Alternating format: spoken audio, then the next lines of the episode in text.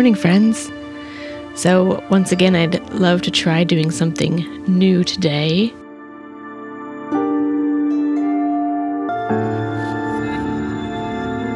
I was invited to participate in a panel um, about where morality comes from with a group of um, Lake Superior freethinkers, and it went well. And I enjoyed participating in it, and it was fun to write out kind of a larger, more full way um, of thinking about morality and, and where morality comes from in my worldview. And I thought, um, I thought it would be fun to perform my presentation for y'all.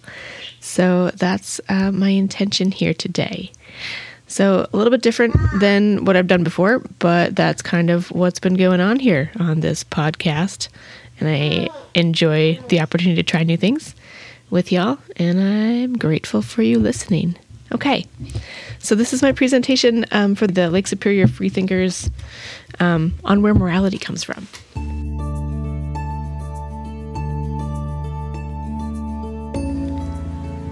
Thank you again for inviting me to join you today. I want to say here at the onset that I'm here to share my perspective and offer it as one that serves me well.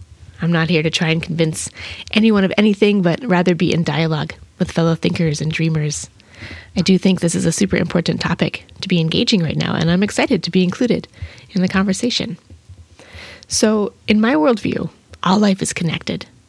Each of us is a strand in the web of life, our thoughts, our words, our actions all affect the pattern of the great interwoven fabric of the universe. Now, when I say we are all connected, I mean it in the most literal sense. The air I breathe in is breathed out by the trees. The water of our bodies exists in a closed cycle on the planet with the rivers and oceans that surround us. We are physically, biologically connected to each other and everything else on the earth. Now, my worldview is such that I understand this connection to extend into the realm of the unseen as well. Our physical interconnection is underpinned by our spiritual or energetic connection. One kind of more concrete way to think about that is in terms of how we experience emotion together. My joy affects the person standing next to me. My pain or my depression is a tangible experience for the rest of my community. So, to me, a worldview of interconnection implies two things that give rise to morality. Firstly, we are all truly part of a whole, greater than or beyond ourselves individually. We have to realize that while we humans are architects of our own creations, we are also inextricably linked to the strands of those around us and to the web as a whole. And secondly, we rely on each other and are responsible to each other in all things. There is no going it alone. There is no isolation of human interests from plant and animal welfare, or rationale for the oppression of one group of humans by another. It's a matter of self interest. What harms you, quite literally, harms me. Your experience affects me. Plants and rivers, as sovereign entities, their experience affects me.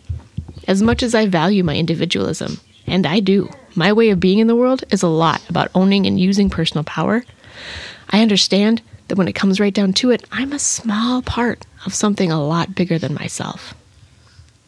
Betrayal, rape, greed, oppression, all of these are symptoms of a humanity that can't understand its place, that doesn't recognize our interconnection with all life on the planet and the totality of the universe. Moving out of a place of morality for myself and into a place of morality for us decentering individual concerns and considering a larger context of well being. This changes the stakes of what's right and what's wrong. When interconnection is the context for moral understanding, it is a heavy impetus to do our best, to not cause harm, and to be in relationship with everything around us so that when we do cause harm, we have an avenue for repair.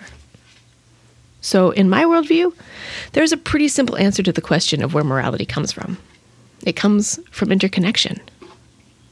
Now, I am also a parent, so I know from experience that having a heartfelt conversation about universal interconnection with a four year old, or even a 13 year old, doesn't necessarily bring about the behaviors I'm hoping to instill in my children. And I think this is an important thread of this conversation because how we raise kids is a big piece of how we share and shape human understandings of right and wrong.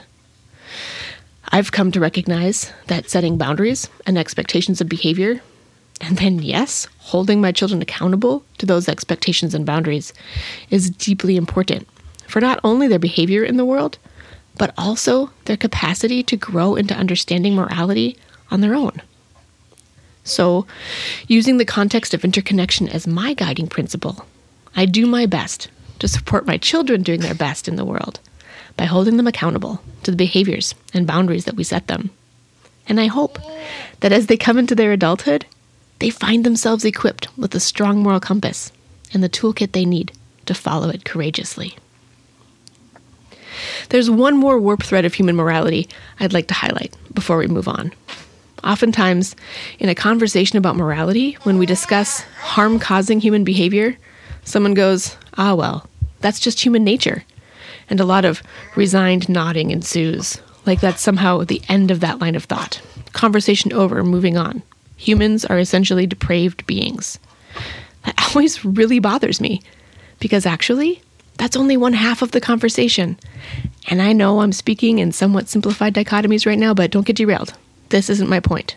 My point is sure, violence is part of human nature, greed is part of human nature. But you know what? So is love. So is sharing. So is empathy.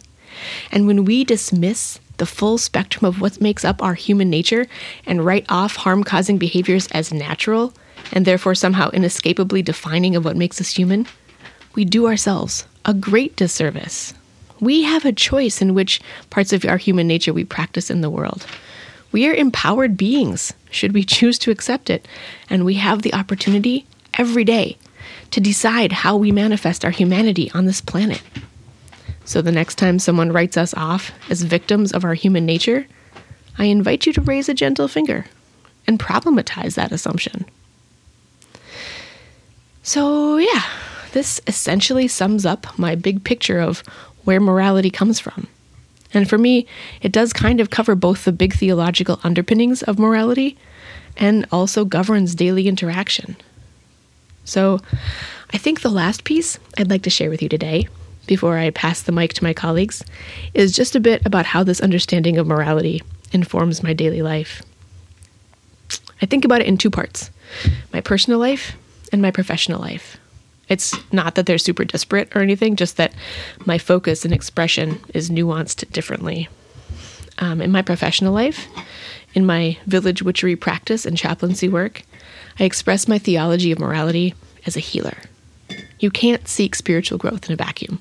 It is tied inextricably to the freedom and fullness of all beings. So I see witches' work as healing individuals for the purpose of healing us all. In my personal life, I understand that my words and deeds affect the people around me, that my behavior and my state of being impact all the other living strands of the web that I intersect with. So I continue to seek my highest self as my personal contribution to the web as a whole and the strands that surround me. And to be 100% honest, these moral expressions are goals and ideals not necessarily where I land every day. I know I cause harm in the world and make ripples in the web from epicenters of hurt, as well as from healing and care. But all we can do is our best to be our best, highest expressions of ourselves.